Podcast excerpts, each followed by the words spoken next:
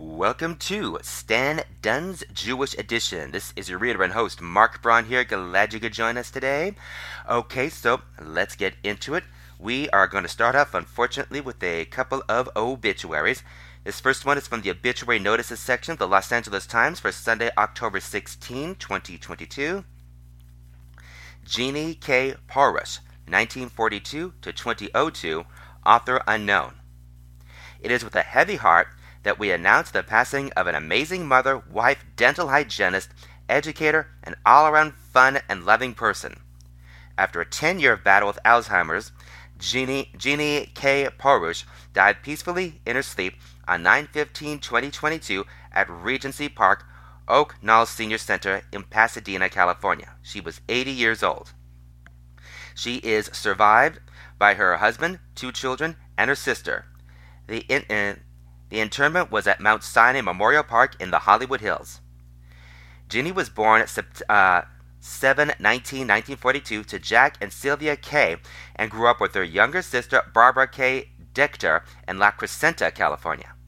After graduating from Glendale High School, Jeannie went on to do two years of lower division studies at the University of California, Berkeley, and then finished her bachelor's degree at the University of Southern California School of Dental Hygiene in June of 1964. In October of that year, uh, that same year, Jeannie married Alan Porush, and in 1967 she had her first child, David Porush. Two years after that, she had a daughter, Suzanne Porush. Jeannie successfully practiced dental hygiene for over 20 years. She was the president of the San Gabriel Valley Dental Hygiene Society and vice president of the State Dental Hygiene Society and very active in both groups.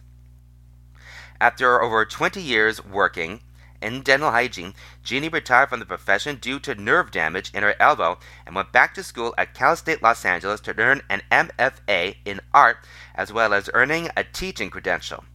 She then started her second career as an educator. Jeannie taught dental hygiene at Pasadena City College and after several years became the director of PCC's dental hygiene program. After over 20 years of being an educator, Jeannie retired from teaching in 2010. After retiring, Jeannie returned to her passion in art and was an active artist in the community, uh, making her ceramics and painting in her shared studio. She also traveled the world with her husband Alan. Jeannie will be very much missed by her family and her many friends. That was Jeannie K. Porush, 1942 to 2022, author unknown, from the obituary notices section of the Los Angeles Times for Sunday, October 16, 2022. Okay, we have another one from the obituary notices section of the Los Angeles Times for Tuesday, October 18, 2022. Philip H. Rubin, DDS, June 9, 1938 to October 10, 2022, author unknown. Dr. Philip Hirsch Rubin, DDS, incredibly loving and gifted husband, father, grandfather, brother in law, uncle, mentor, and friend, passed away peacefully at home on October 10, 1922, at the age of 84. Philip was born on June 9, 1938, in Pittsburgh, Pennsylvania. He graduated from the University of Pittsburgh in 1959 completing his undergraduate studies in three years, and Pitt Dental School in 1963, complete, completed and completed postgraduate work at the University of Southern California Dental School. He practiced dentistry for almost 60 years, specializing in prosthodontics, and taught at USC's dental school, donating his time for over 25 years. After graduating from dental school, he served as a lieutenant in the United States Navy Dental Corps stationed at the U.S. Embassy in Saigon. In 1964, he married the love of his life, Elaine Kessier, who flew to Saigon to marry him. It was in Saigon where they began their life, which included the love of travel through the world. After Saigon, they were stationed in San Diego. Ultimately, Elaine and Phil moved to Los Angeles and were residents of Beverly Hills for over 50 years. Phil's second home was in his office at 9201 Sunset Boulevard, also for over 50 years. It was here, overlooking the Hollywood Hills with his wife Elaine as the office manager, that Phil created some of the most famous smiles on the small and big screen of Hollywood, but also those of writers, directors, composers, athletes, and the like. Phil became uh, uh, Phil became known as the dentist to the stars. It was not who his patients were that made him known, but who he was caring, gentle, talented, an incredible conversationalist and storyteller. Many of his patients became lifelong friends. For many, he became their confidant. Phil and Elaine were adventurous travelers. Through the years together, they visited incredible places like the Arctic, India, Japan, China, uh, many, con- many countries in Africa, Russia, the Amazon, Alaska, the Galapagos Islands, most of Europe, and countless trips to their uh, family favorite destinations of Yosemite National Park and Maui. Phil also enjoyed countless antique car rallies with his 1910 Buick throughout California, and the lifelong dream of bringing his 1904 Curve Dash Oldsmobile to participate with his son Jason in the, in the London to Brighton car run in the UK became a reality. It was Phil was a Renaissance man, multi-talented with vast interests. He collected antique cars. He could not be seen driving. Or, he could often be seen uh, driving around Beverly Hills in them, spending countless hours restoring the cars himself. Loved the challenge of fixing or building just about anything. Devoured literature and nonfiction until the very end of his life, and loved art, science, history, the natural world, politics, finance, sports, and he was he was passionate about his Dodgers and Trojans and of course, the Steelers. Bill's greatest gift and passion was mentoring others and impairing the work, work, the work ethic and value of education at his core. He spent his years quietly taking people under his wing and derived great pleasure in watching them achieve their dreams. He was also a wonderful friend to many of his children's friends, enjoying uh, time welcoming them to his home, sharing sporting events together, camping, and river rafting over the years with them. Phil was philanthropic, supporting various causes from cancer research to educational and Jewish charities, but it was the endless hours and generosity devoted to individually changing the lives of others that, uh, that was most important to him. Phil's greatest joy and priority were his children and grandchildren. He cherished nothing more than, uh, than time together, whether in Beverly Hills, New York, Mill Valley, or the annual family holiday in Maui.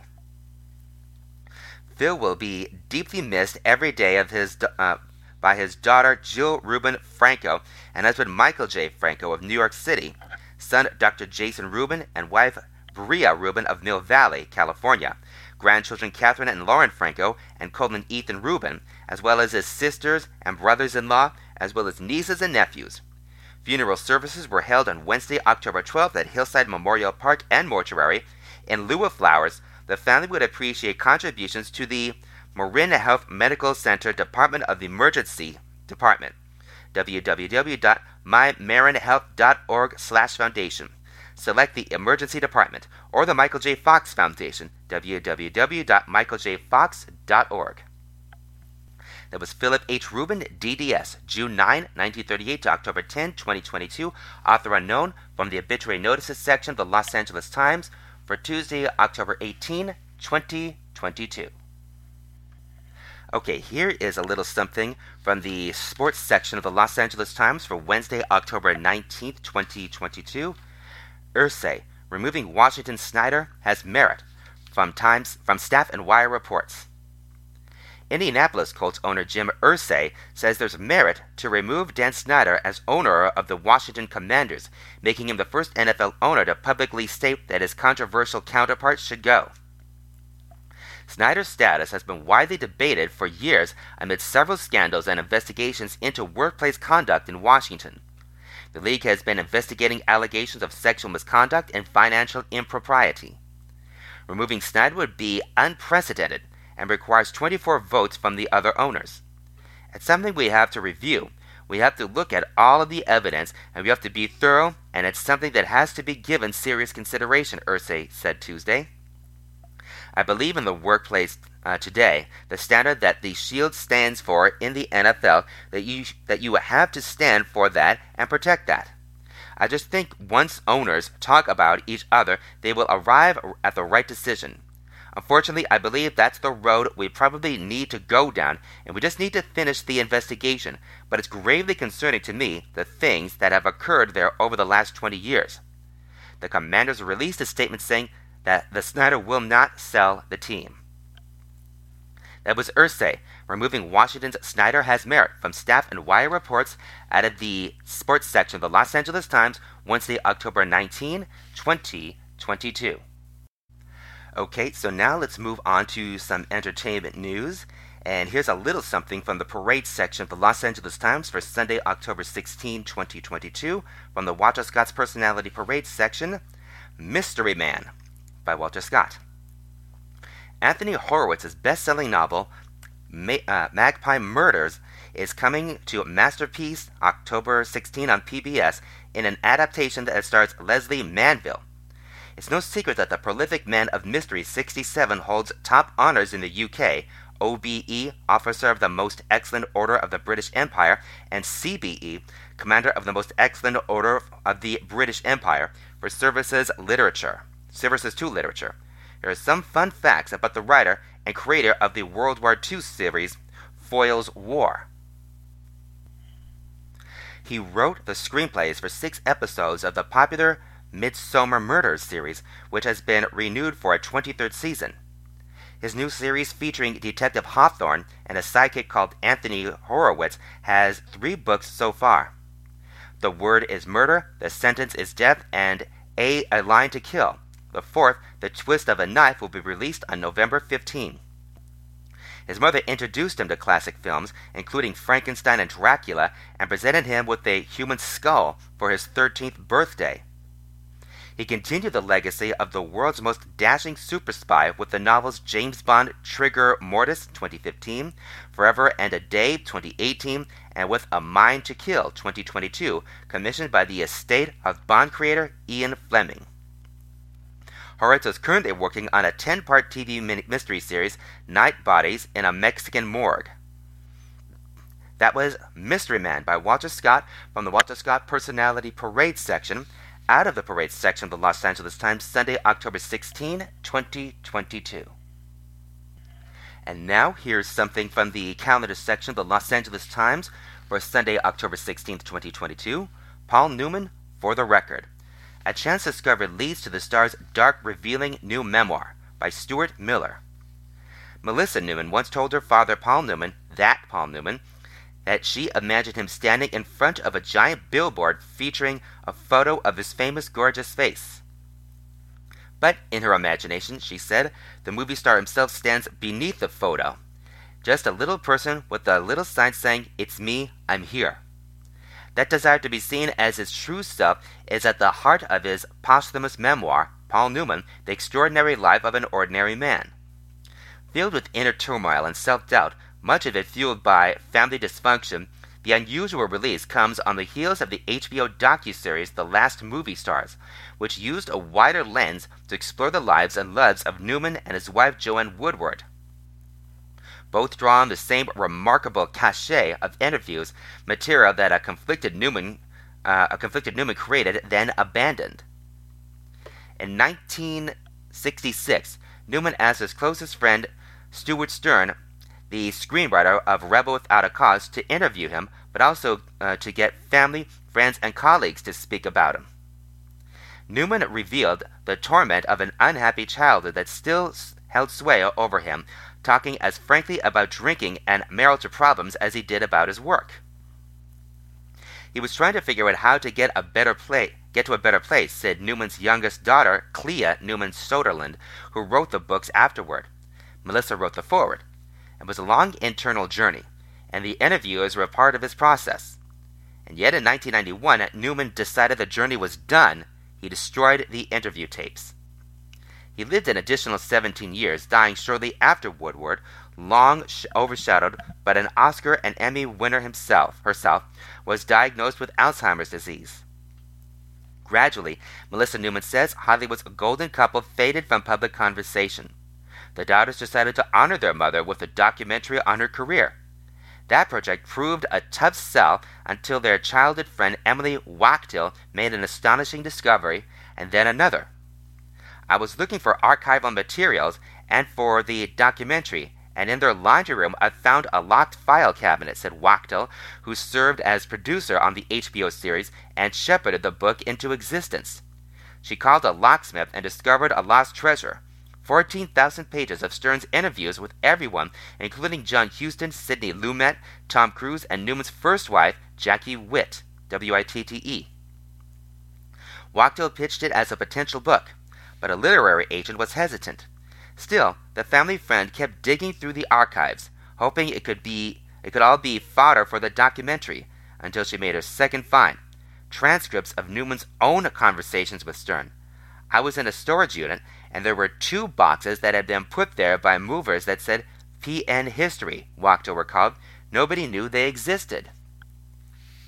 Soderlund believes her father saved the pages because he wanted the story told.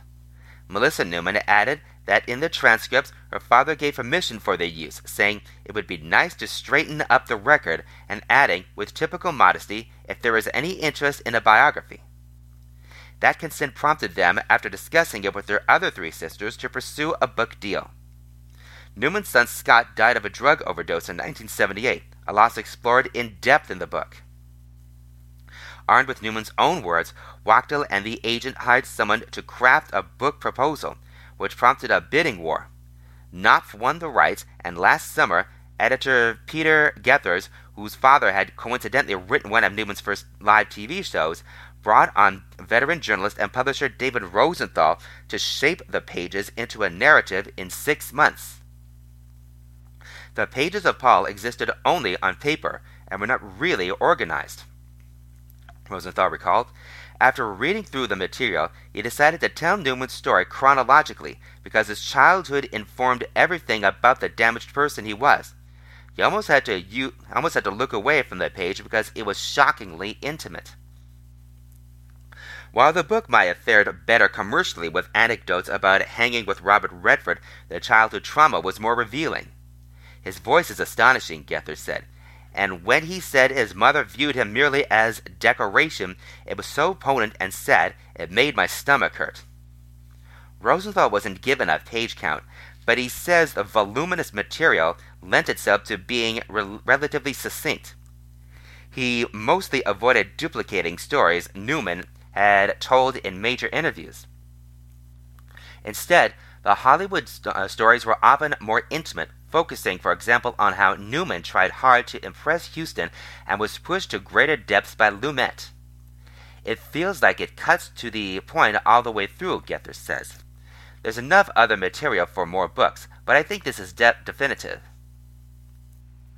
The family approves uh, of the finished product, yet family members freely discuss debates they had, they had along the way, and various quibbles that remain. While Melissa Newman thought the book would be a lot longer, the daughters are pleased with the final result. We definitely made our thoughts known, says so- Soderlund. It was a good team effort, and you don't always get everything you want. One point the sisters, sisters pushed back on was the book's tone. The editors became entranced with the insecurity and doubt because it was so different from what people know or imagine, says Newman. They really mind the dark stuff, but there was a lot of other material uh, where he talked about process and making art. She added that Stern had pushed and prodded her father in the interviews, which could make him a little grouchy, and that when he when the questions are removed, the tone seems a lot a little darker. She also would have preferred less material about her father handled how her father handled Scott Newman's struggles, but she acknowledges it might help others. There's no per, uh, perfect way to navigate that evening with all the resources in the world, she said. It's messy, and everybody tries as hard as they can, and you still blame yourself. Soderlund said the, uh, the published reflections failed to convey how generous he was. It also misses his joy in doing funny things. He was a goofy guy with a terrible sense of humor. To better balance the book, the daughter successfully fought for the inclusion of more outside voices to show the light he was uh, em- emanating for a lot of other people, Newman said. Ultimately, uh, others, others said the book shifted from 80% to 70% Newman in response to the feedback. It's important for people to realize that someone who is epi- the epitome of cool and sexiness and confidence on the surface is also filled with self doubt but fights through it and succeeds anyway, Gethers said. They want an honest book, but not one so slanted by his self doubt that it wasn't accurate. I can't say I resisted. Sutherland had one other regret. She wishes all of Newman's daughters had been interviewed. It would have shown she believes how he worked really hard after that period of time to have a really meaningful relationship with us. She seeks to redress this in her afterward, writing that he evolved immensely in the last quarter of his life. He became more present and reveled in giving back. The finishing touch was finding the perfect cover. The art director brought in 20 images of Newman in The Hustler, HUD, and other films. Gethers recalled. Your reaction is just, this guy is so good looking. They were gorgeous, but there was a lack of intimacy in them. The sales and marketing team wanted a sexy cover, of course, but when Gethers saw an image of an older Newman with his hand covering uh, half his face, he knew immediately that was the money the money shot. This is a man wary of revealing himself to his audience but doing it anyway, or perhaps a man who, having fully revealed himself, is now trying to pull back or even a man looking inward as he did in the memoir, half eager and half afraid to see what he will find. On this choice, Melissa Newman fully agrees. It perfectly illustrates the contents. The photograph is also in black and white, which made it, Gether said, a fitting final tribute to Newman's quest to be seen for who he really was. Newman often felt Hollywood exploited his beautiful blue eyes. Sutherland said he would have appreciated a cover without them. He was so much more than his eyes and beautiful face. I think this picture shows that beautifully. That was Paul Newman, for the record, by Stuart Miller, from the calendar section of the Los Angeles Times for Sunday, October 16, 2022. All right, and now here is something else from the calendar section of the Los Angeles Times, Sunday, October 16, 2022. Life gets in the way, then leads the way. After focusing on memoirs, Dani Shapiro returns to fiction with Signal Fires by Bethanne Patrick. As my spouse navigates bumpy, rainy back roads in upstate New York, I try to keep uh, my smartphone pointed in the direction of the greatest number of bars. Writer Dani Shapiro appears on my tiny screen, composed and serene in the upstairs study of her Connecticut home with its shelf of books colorful chasse, and artfully chaotic pinboard. Hello, Bethanne's husband, she says. We appreciate you. Thanks for your patience. Despite our communication glitches, the author is unfazed, ready to work with my messy schedule. Shapiro has been making things look easy since her debut novel, Playing with Fire, was published in 1990. Weaving deftly between novels and memoirs, publishing essays on craft, teaching at home and abroad, and even, why not, running a podcast, the author seems to move with frictionless grace between worlds and mediums while the rest of us squint at our creative lives and wonder where we're going. And yet, as she soon confesses, she had to ditch her uh, Widderly compass to break the longest dry spell of her career, at least in fiction. This month, Shapiro releases her first novel in 15 years, Signal Fires. This development is sure to excite the die-hard fan base she has built with her best-selling memoirs from 1998's Slow Motion to 2010's Devotion, and most recently, the transformative Inheritance 2019, in which she tries a DNA kit as a lark, only to discover that a beloved father was in fact not her biological dad. These memoirs have naturally inf- uh, informed her fiction, especially as they have matured, which in her case means they have become more and more fragmented. I'm interested in the ways we don't experience time in, in a linear fashion, Shapiro says. Memory, for example, isn't linear. Imagination isn't linear. We're always walking around with all these versions of ourselves, bringing an inner crowd with us. I really wanted to find a way to do that in fiction. The task was easier said than done, although she, had, she has done it. Signal Fires follows two neighboring families in Westchester County, New York, over the uh, course of two decades, showing how an early tragedy ramifies into the future toward a later cataclysm. In a construction as delicate as needlework, but deceptively sturdy as one of Andy Goldsworthy's stone walls, Shapiro shows in fiction what she spent decades teasing out in memoir. that our lives are ruled by subtle human connections we, we sometimes fail to understand because few of us are wholly plugged into the unseen forces that affect our lives. The relationship between Shapiro's memoirs and novels hasn't always been symbiotic. When she wrote Slow Motion about losing her father and nearly her mother to a car crash at 23, I thought it was it was a sort of curative for my fiction, meaning that some events that had happened in my life were part of haunting my uh, part of haunting my fiction, and I wasn't going to be able to write the kind of fiction I wanted to until I had told that story as a memoir. Shapiro uh, wrote two novels before returning to nonfiction. It was not some kind of conscious decision to switch teams, she says. I was pulled back. It was as if I had been digging for something that was just slightly beyond my grasp until in, until inheritance, after which I really had this feeling that that part of my life the part of my body of work was complete. The toughest part of reaching the end of a road is not knowing what comes next. Shapiro had an idea her, uh, for her next novel, the core story of Waldo Schenkman, which begins around the turn of the 21st century. Over time, Waldo becomes enmeshed with a neighbor family, the Wilfs, who are still coping with the fatal crash of their street uh, of their street decades earlier.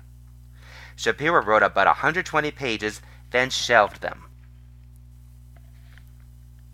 You could blame it on the pandemic, except the pandemic hadn't happened yet. Instead, Shapiro was dealing, dealing with the whims of fortune, good and ill. The bounty that came with inheritance, which led to a podcast about family secrets, followed the, by the calamity of the cancer that uh, afflicted her husband, filmmaker Michael Maren. He is now cancer free. And then during the early days of the pandemic, Shapiro was cleaning out her office closet, trying to restore order among trash bags and piles of paper, when something made me sit down and reread this unfinished manuscript. The first lightning bolt came from the pandemic itself. What would have happened to Waldo, she wondered. What would, it, what would he be doing in 2020? How would the pandemic have affected him and his family? She also thought about Theo Wilf, a, mem- a member of the other family. I really wanted glimpses of them. Shapiro paused for a moment. Do we all want glimpses? she continues. Just a moment of seeing a future for a child, for ourselves. It felt like a future moment for my characters, and that's uh, when I understood uh, what this novel wanted to be. That's the pandemic. That the pandemic would be a thin layer, and it would not take over, but that it would give a kind of breadth and depth and dimensions of the past. Yet still she struggled with the timelines she had already been learning to break in memoirs. She wanted to tell the story in reverse chronological order, but it wasn't co- cohering. The second lightning bolt came from a friend, a novelist who knew a few things about fragmentation, Jennifer Egan, author of the Pulitzer Prize winning time jumping novel In Stories, A Visit from the Goon Squad. I'd written myself into a corner because I was married to the big idea, Shapiro says, the backward timeline. She remembers exactly when, uh, where she was, talking with Egan on the phone in the car after dropping her son off at uh, a piano lesson when the novelist told her, Chronology is boring. You're always screwing with time. You're allowed to throw it all up into a kind of a jumble. And this is where, finally, the author who has always projected control and polish, whose memoirs felt deeply composed even as they fragmented, realized she really had to let, let it to, she really had to let go, to embrace the mess of the world instead of trying to contain it. That abandon has filtered down even to the title. Shapiro, who has generally limited her social media activity in tweets like, if you're on here, you're not writing, found her new title on Twitter. Usually, when I'm on Twitter, someone something is not going right with my day, she says. Yet every once in a while, something um, amazing happens. On this particular morning, the poet Ilya Kaminsky started a thread asking for pieces of poetry or prose that dealt with memory. One poem that came up was Morning by Carolyn Forche, and the phrase single fires leapt out at me. I knew as soon as I read those words that they would work for a novel in which all the characters were connected to one another as if by invisible thread. It captured something about the ways we are all interconnected.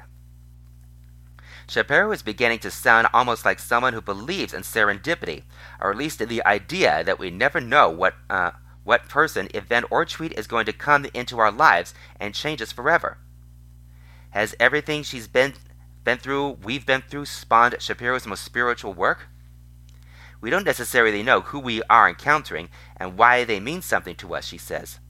During the time I was writing this book, I discovered my father was someone else. My husband Michael was very sick, and then I recovered, and then recovered. Like everyone else, I went through many things. At the same time, after Inheritance came out, I was meeting thousands of people who shared a profound connection with my story. And finally, the pandemic taught us all on a global level what it is to be all in it together. If anything spiritual infuses my book, that's what it is. That was Life Gets in the Way, Then Leads the Way by Bethanne Patrick from the calendar section of the Los Angeles Times for Sunday, October 16, 2022. Patrick is a freelance critic who tweets at the Book Maven. Okay, and now we have this final one here from the calendar section of the Los Angeles Times for Sunday, October 16, 2022. Iliza Schlesinger gets down to funny business. Comic, sharp, comic sharp humor cuts through the pages of new book All Things Aside by Morena Dewey. On a sunny private patio populated by trilling birds and brightly colored Acapulco chairs, Iliza Schlesinger nestles into a squashy outdoor couch sitting next to her rescue dog, Tian Fu. She's confident ca- uh, and casual, donning a t shirt, jeans, high top sneakers, and a baseball cap. Her low key, approachable demeanor belies her status as a celebrated writer and stand up comic. Her second book, All Things Aside, and sixth Netflix special, Hot Forever, both came out last week. Since making her first major mark in stand up as the winner of NBC's Last Comic Standing in 2008, the Dallas raised comic has become one of the most compelling voices on stage. She's also shown her authorial prowess with the publication of her first book, Girl Logic, in 2017, as well as her acting skills in the 2021 Netflix film Good on Paper, in which she starred and wrote. Schlesinger even had an eponymous sketch show on the streaming giant, leading an ensemble cast and showcasing a new facet of her ever evolving art form. Fans have even seen her and her comedy evolve from party goblin to a mother and voice of the elder millennial generation.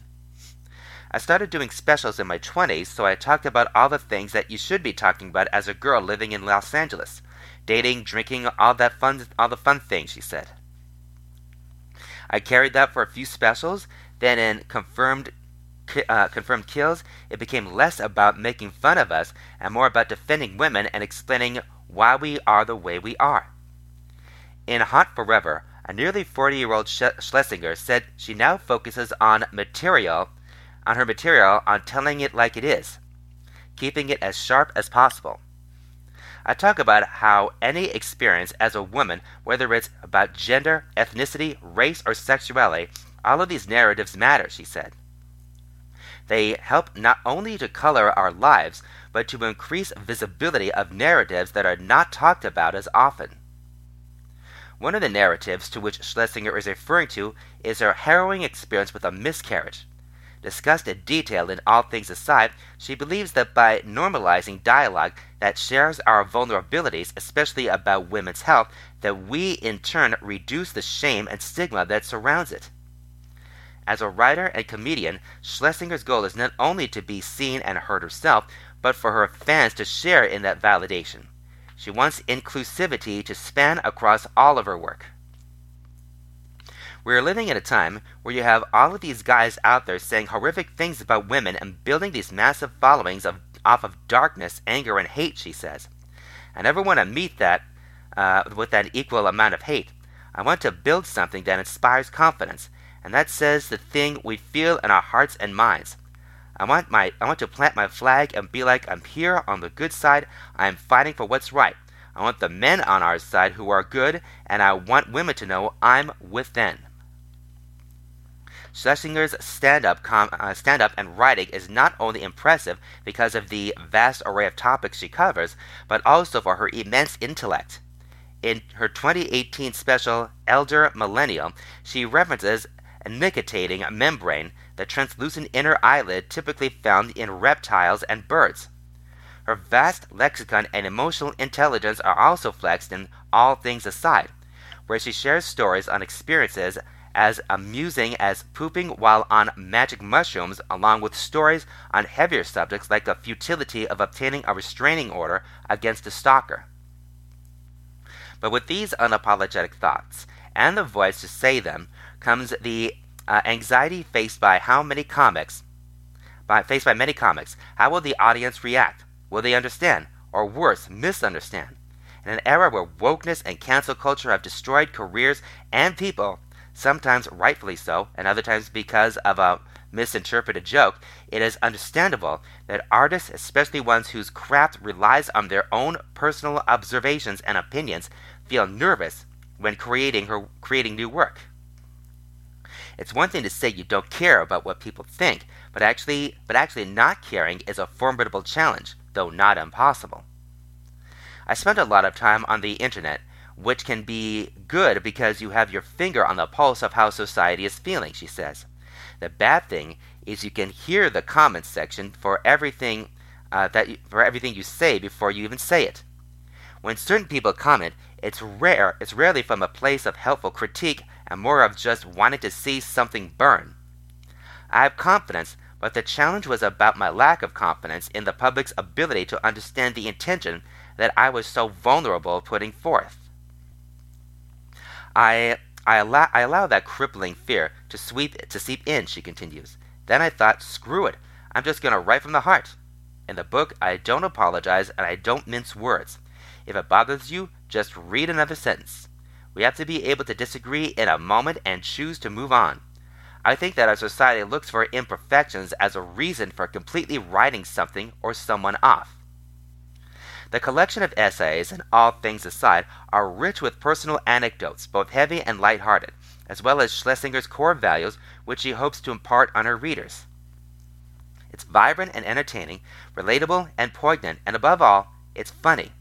Her voice is so elegant, eloquently translated from the stage to the page that it's impossible not to hear her narrating in your head. She makes fun of things she disdains, uplifts that which she reveres, and even points out her own shortcomings, as comics are wont to do. All things aside, she wrote from the heart, which is the only way to do it. First and foremost, I hope when people read All Things Aside, they laugh, she says. It's my job as a comedian, as a writer, to constantly check in with myself, my relation to society, and commenting on not just our culture, but on other commenta- commenta- commenters. I also hope that they find themselves in the pages. The whole reason we create art is to relate to people. At least that's why I do it. It makes us all feel a little less alone in a world that is becoming more divided. All I ever wanted to wanted all I ever want is to constantly be evolving into better versions of myself while pushing my comfort levels because that's what art is. That was Iliza Schlesinger Gets Down to Funny Business by Morena Due from the calendar section of the Los Angeles Times, Sunday, October 16, 2022. All right, now here's a special article from albumism.com, and this is called Amy Winehouse's second and final album, Back to Black, turns 15 anniversary retrospective, October 23, 2021, by Patrick Corcoran. Corcoran.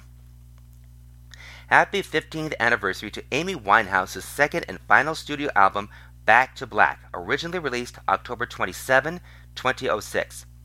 All I can ever be to you is a darkness that we knew. When we lose someone close to us, we choose to remember them in our own way. Maybe there's a particular moment indelibly carved in our consciousness or a solitary sparkle we remember them by.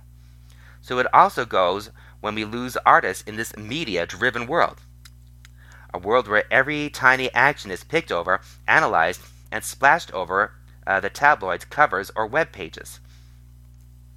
The late Amy Winehouse, who passed away at the age of 27 just over 10 years ago in July of 2011, had much more than her fair share of, of, of that press attention as they created a whirlwind of sensationalism around her every perceived indiscretion, no matter how minuscule. Those same tabloids that were by turns fawning, disparaging, and dismissive of her as she battled her own personal issues in that most public of forums have picked over the bones of her life incessantly since her untimely demise, leaving it up to the unsaturated onlooker to find that moment, that memory, to remember her by. My abiding memory of Amy Winehouse is to remember something so lacking in tragedy that it makes a mockery of what was to follow. Fifteen years ago, barely two months after the release of her career defining second and final album, Back to Black, she performed at the Other Voices music series in Dingle, County Kerry, in Ireland. A million miles from the tabloid riddled London scene she dominated, the small town became both ship and safe harbor for Winehouse. The concert saw her ro- robbed of some of her backing band due to inclement weather, and it became the vessel for a stripped back performance that showcased the quality of the material and the charismatic presence of a star in the ascendant. Whilst sheltered from the pressures of metropolitan life, the accompanying interview revealed an open, engaged, engaging, an open, engaging, and opinionated artist who spoke passionately of the unadulterated joy that brought music that music brought her. So that's whom I choose to remember. An artist hell bent on self expression with killer songs to boot. And what songs Back to Black provided. Described by Winehouse as simpler structured songs with less crazy time uh, signatures than her 2003 debut LP, Frank, it would be foolish to think that these songs were straightforward. Shot through with an unflinchingly honest lyricism and a lush, reverential production influenced by Winehouse's newly discovered love for soul music, in particular female vocal groups of the early 60s like the Shirelles. It, often, it offered up 11 songs of short, sharply felt genius. Such genius, though, often comes collaboratively, and here it was no different. Firstly, in Sa- uh, Salaam Remi and Mark Ronson, Winehouse found producers perfectly poised to create an entirely affectionate but contemporary sounding homage to soul tracks of the 1960s. Meanwhile, the band that played much of the music, the Dap Kings, created a pitch perfect soul revue atmosphere, dripping with an undercurrent of swampers funk, perfect for the high drama Winehouse concocted. What had lit up the preceding Frank again provided uh, the tension inside the sweetness, but this time with even greater intensity. The interplay between the sweet soul music and the acerbic profanity laden tales of heartbreak creates a dynamic frisson that never lets up. Witness the delightfully melodic self-sung backing vocals of me and Mr. Jones, crooning the bitter, filthy dick to me refrain to the accompaniment of a swooning, waltzing melody that captured the essence of that dynamic tension. Thematically, Winehouse mines a rich seam of heartbreak on bedrock of emotional defiance. Several times she refers to dried up tears, aside from the obvious tears dry on their own, leaving the listener in no doubt that emotional trauma will occur, but that rejuvenation is also just around the corner. That this shines through only through only serves to double down on the tragedy that she herself would not get the chance to bounce back again some months later. The self admonishment of, you know I'm no good, the world weary love is a losing game, and the heartbreakingly morose wake, uh, wake up alone may be somewhat counterbalanced by the stand by your manisms of some unholy war, but the overriding emotion is the pain of loss and the turmoil of love. Perhaps surprising in these days of endless songs and segues is the fact that from the punchy, shakily defiant rehab to the breezily prescient addicted, nothing overstays its welcome. The entire album is a little over 35 minutes long. Even the crescendo and album centerpiece, Back to Black, barely lasts four minutes. Such is the emotional heft of this song, it seems barely possible that it clocks in at just 241 seconds. As much as the sound of the album is classic, so is the brevity. After all, if it can't be said in a four minute song, is it worth saying at all? With Back to Black, Amy Winehouse revealed herself to be a master painter, and the album was the exquisite creation. A picture stretched tight to reveal the naked, worn, and cracked canvas below. It's uncomfortable, raw, and resoundingly real. It's soul music of the highest quality that will stand the test well beyond 15 years. And that was Amy Winehouse's second and final album, Back to Black Turns 15 Anniversary Retrospective, by Patrick Corcoran from Albumism.com, October 23rd, 2021. All right, and now here is something from JewishJournal.com. LA star Ryan Turell, first Orthodox Jew drafted by an NBA G League team. Turell, who attended Valley Torah High School and Yeshiva University, set scoring records throughout his tenure playing for the schools. By Harvey Farr, October 22, 2022. Ryan Turell, the 23 year old 6'6 Valley Village, California basketball guard, was drafted 27th overall in the first round of the 2022 G League draft by the Motor City Cruise, the Detroit Pistons NBA G League affiliate. Turell will become the first Orthodox Jewish player in the G League or an NBA franchise team. He will begin his professional career with the Cruise on November 4th. I'm thrilled to become a member of the Detroit Pistons organizations and play for the Motor City Cruise, Turell said in a statement.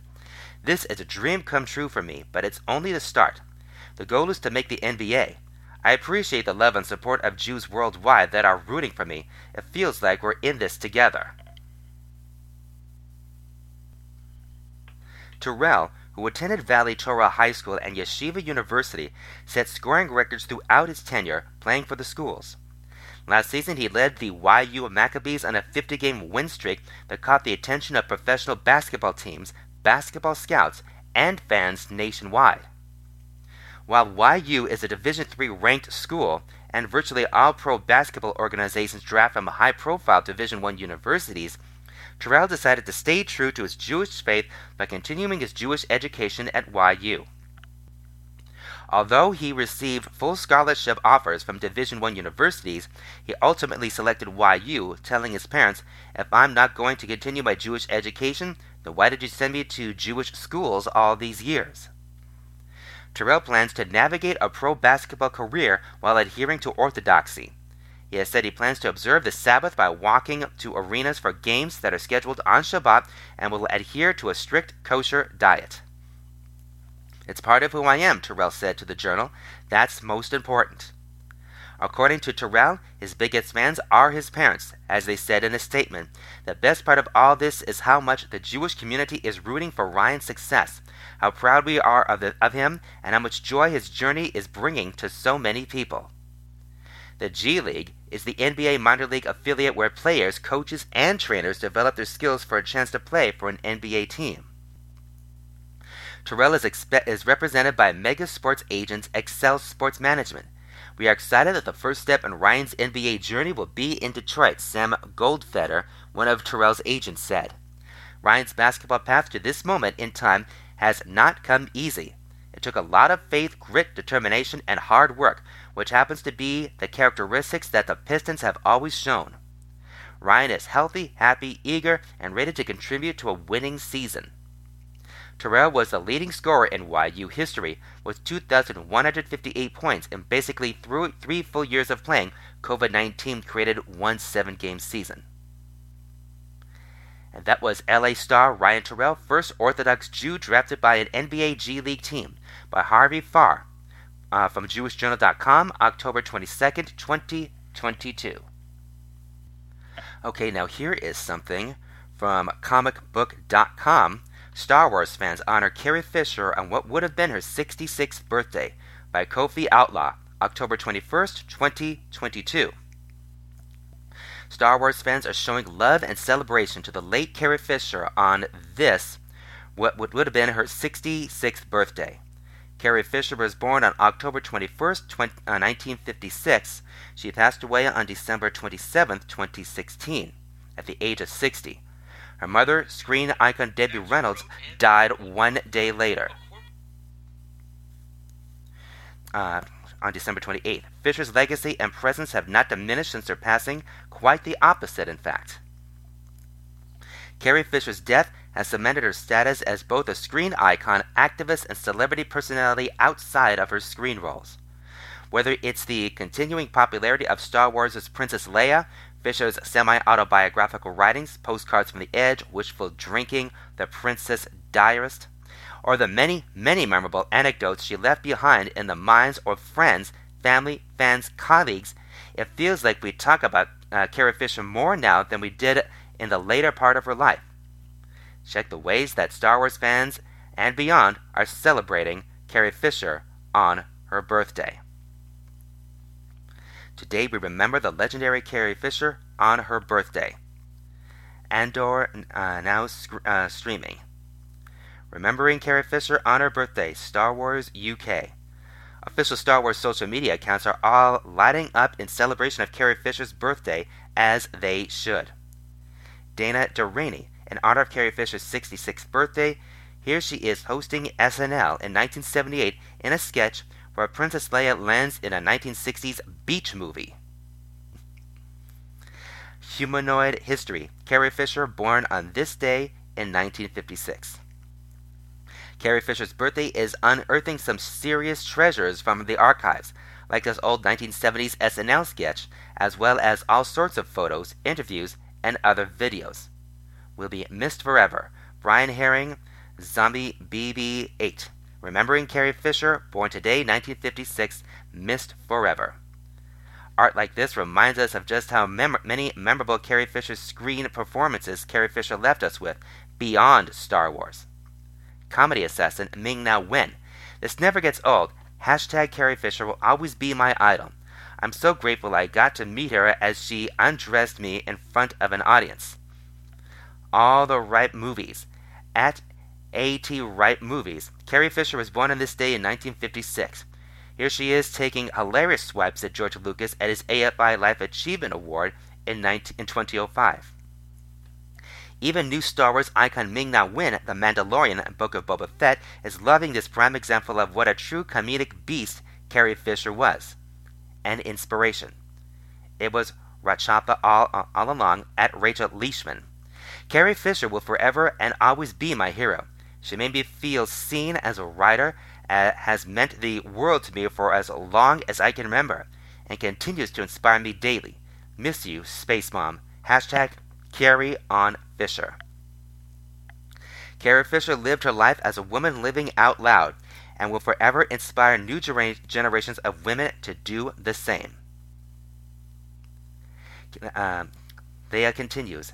Miriam Skywalker. At Miriam Skywalker, Carrie Fisher would be will be so proud of Vivien Lyra Blair performing as 10-year-old Leia in Obi-Wan Kenobi. Carrie Fisher likely would, more so than anyone, love and support young Vivien Le- Lyra Blair, taking over the young Leia role in Obi Wan Kenobi TV series. Mother and daughter. Neil Drysdale. At Neil Drysdale. Carrie Fisher, born OTD in 1956. She became famous for Star Wars and postcards from the Edge, but I always think there's something really poignant about this picture of her watching her mum, Debbie Reynolds. They both died within a day of one another six years ago. The proximity of the deaths of Debbie Reynolds and Carrie Fisher has made their bond as iconic as each of their careers as entertaining. One of our faves, Carrie Fisher in a Rolling Stone photo shoot from 1983. This Rolling Stone cover photo is the epitome of Carrie Fisher, sexy and beautiful, daring and somewhat between being wittily funny and bitingly insightful the iconic and titillating slave Leia outfit being used as an actual bathing suit in the midst of crazy heat waves crashing on her? Just think about it. Notable quotes at Nathan Francis Stay afraid, but do it anyway. What's important is the action. You don't have to wait to be confident. Just do it, and eventually the confidence will follow. Hollywood legend, hashtag Carrie Fisher, actress and writer, postcards from the edge, was hashtag BOTD, 21 October 1956, hashtag Star Wars. Carrie Fisher's words have been not have been just as powerful as the imagery of her. Let's not forget that. She knew. At uh, Nabarrier Films, Happy birthday to our Princess Leia, Carrie Fisher. We miss you. Carrie Fisher knew that she would never get out of the shadow of Princess Leia, no matter what, how, uh, no, what awesome work she did thereafter. Clearly, she eventually came to embrace it, otherwise, we would have never seen her in the Star Wars sequel trilogies. And that was. That was Star Wars fans honor Carrie Fisher on what would have been her 66th birthday by Kofi Outlaw from comicbook.com, October 21st, 2022. Alright, and now here is something from a site called polynews.org. And this is called Jared Kushner's Times Square New York property reportedly moved a step closer toward foreclosure. Oh, how the mighty fall by Andrea Thompson. October uh, 23rd, 2022. There's simply no denying that things have taken a turn for the worse for Donald Trump since leaving the presidency.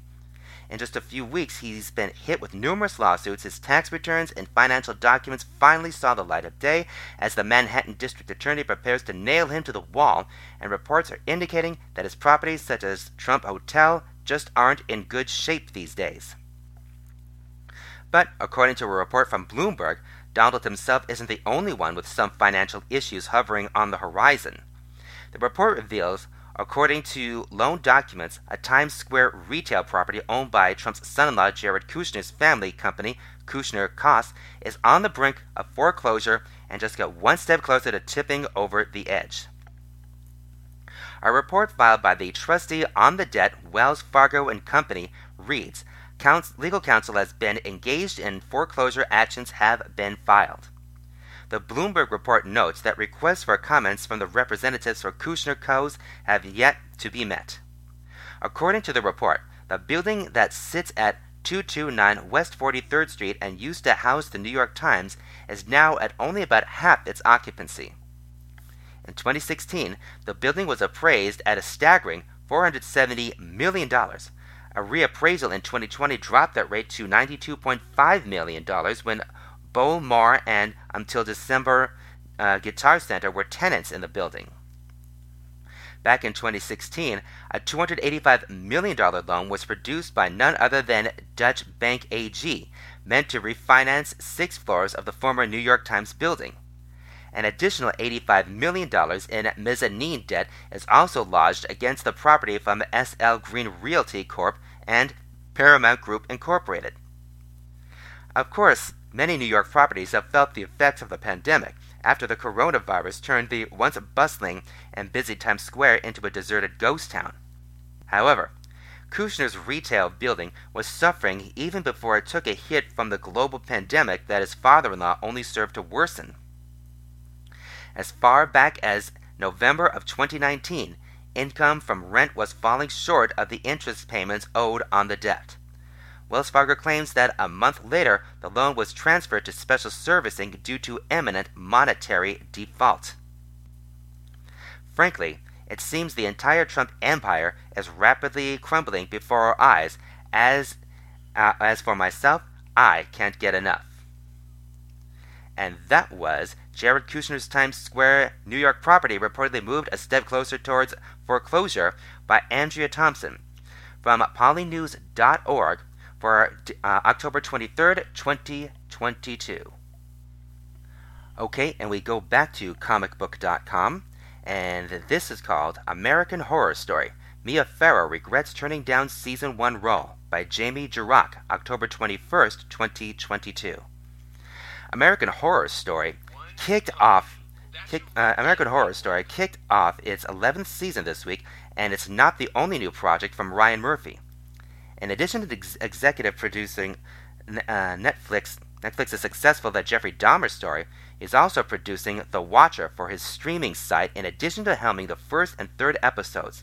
The limited series, which is based on the internet uh, urban legend of The Watcher, stars Naomi Watts, Bobby Cannavale, Jennifer Coolidge, Margaret Martindale, and Mia Farrow. Netflix released a video entitled Conversations. Ryan Murphy talked with the women of The Watcher as he revealed he wanted Farrow to appear way back in the first season of American Horror Story. and the Rosemary Babies icon admitted that she regrets turning it down. I've been trying to I've been trying to work with you since 2010, Murphy explained during the segment via ET Online. When I wrote the pilot of American Horror Story, I won't say what it was, I wrote a part for you and begged your agents to get get it to you. And they were like, Mia doesn't want to work right now. And he went on to thank Farrow for making The Watcher, adding, I'm so thrilled that it was so fun to work with you. I'm really sorry I didn't do that. I regretted it, Farrow reveals. Yes, I regretted not doing it, and I also jumped at the chance when you said via our friend Ronan. I got this thing for your mother. She can wear all black and it would be really interesting. And I'm like, sure. Here's how Netflix describes The Watcher. Dean Cannavale and Nora Brannock Watts just purchased their dream home in the idyllic suburb of Westfield, New Jersey. But after putting all of their savings into closing the deal, they soon realize the neighborhood is less than welcoming. There's a kooky older woman named Pearl Farrow and her brother Jasper Kinney, who sneaks into the Brannocks' house and hides in their dumbwaiter. There's Karen Coolidge, the realtor and an old acquaintance of Nora's, who makes them feel like they don't really belong, and nosy neighbors Mitch Kind and Mo Martindale, who don't seem to understand property lines. Their icy welcome quickly turns into full blown living hell when ominous letters from someone calling themselves the Watcher start arriving terrorizing the Brannocks to the breaking point as their neighbor- neighborhood's sinister secrets come spilling out. The Watcher is now streaming on Netflix.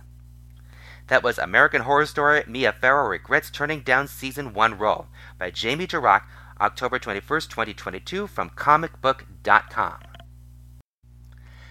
And now, let's read some articles from jewishjournal.com. And we start with this one why the U.S. and the Holocaust matters so much to documentarian Sarah Botstein. Since the U.S. and the Holocaust began production in 2015, Botstein has had a special connection to the content of what would become an acclaimed three part miniseries by Brian Fischbach, October 20, 2022.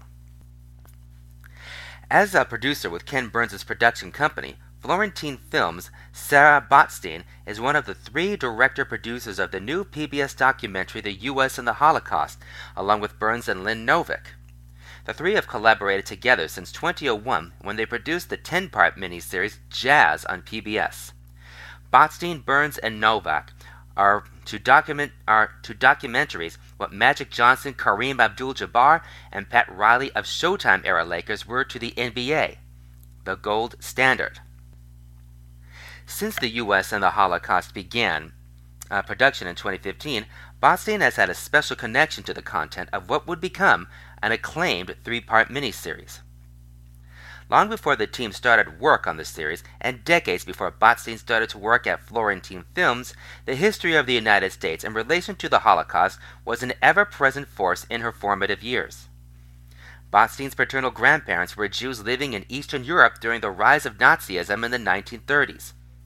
Her paternal grandmother, Anne, born Ania Wysłańska, came from an upper middle class Jewish family along the Russia Poland border. She relocated to Switzerland while training to become a radiologist.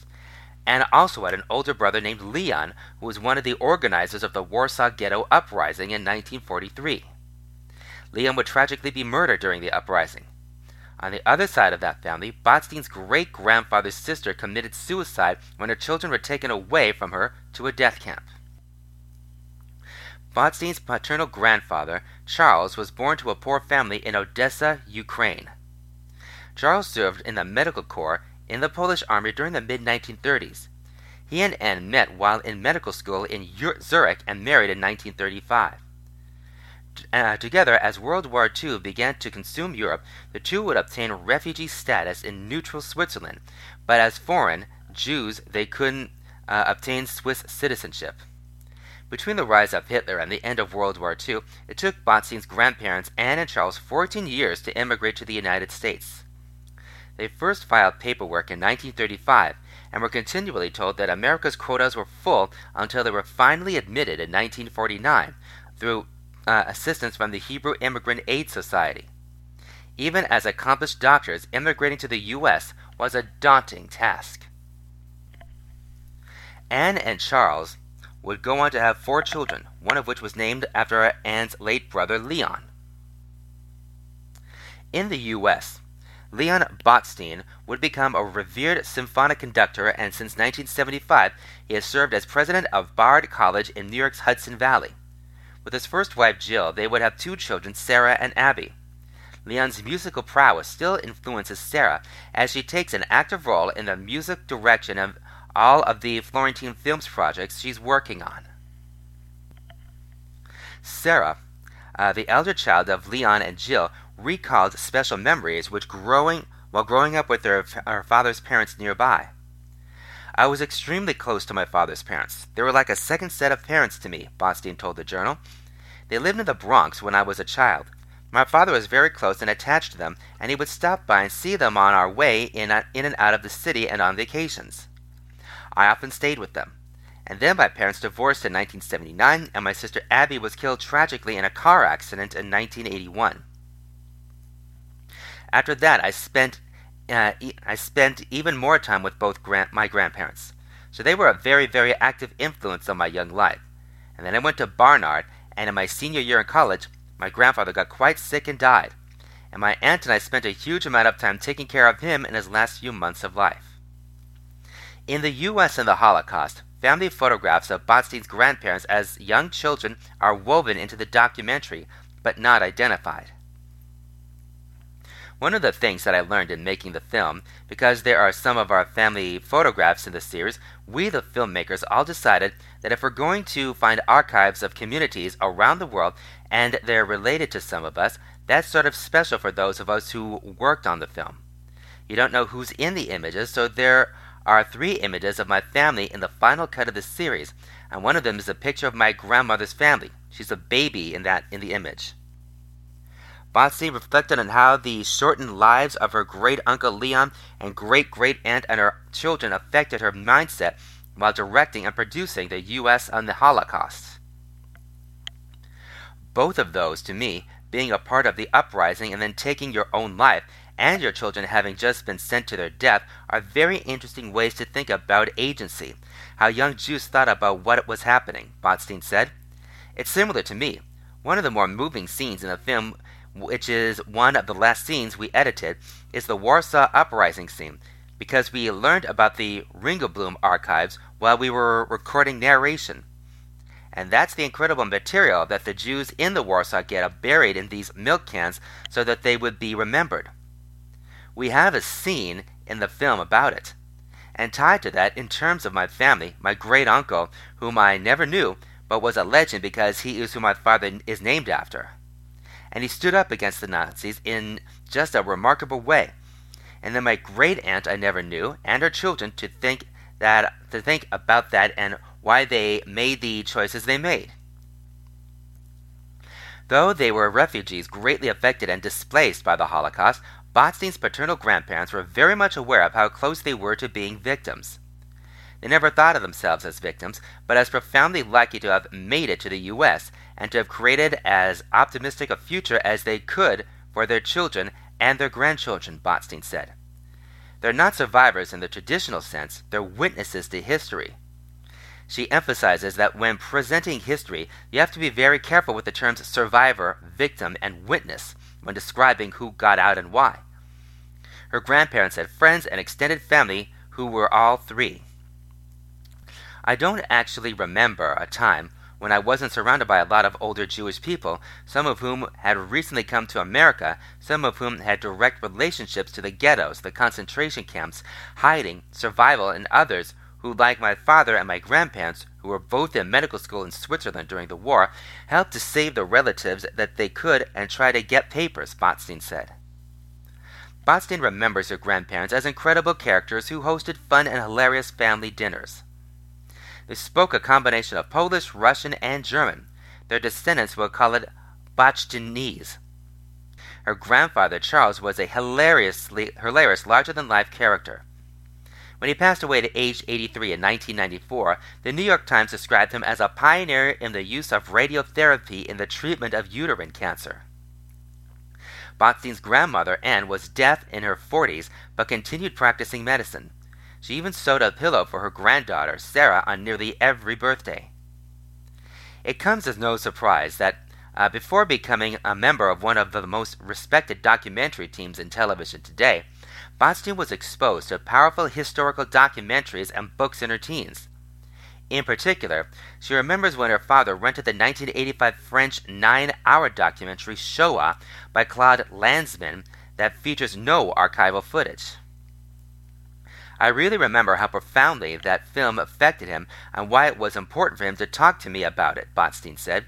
I definitely remember reading Anne Frank. I remember my father in particular giving me books by Isaac Bashevis Singer, Jewish writers and thinkers and hearing names. My father knew Hannah Arendt. At Columbia University Barnard College in New York, Botstein majored in American Studies.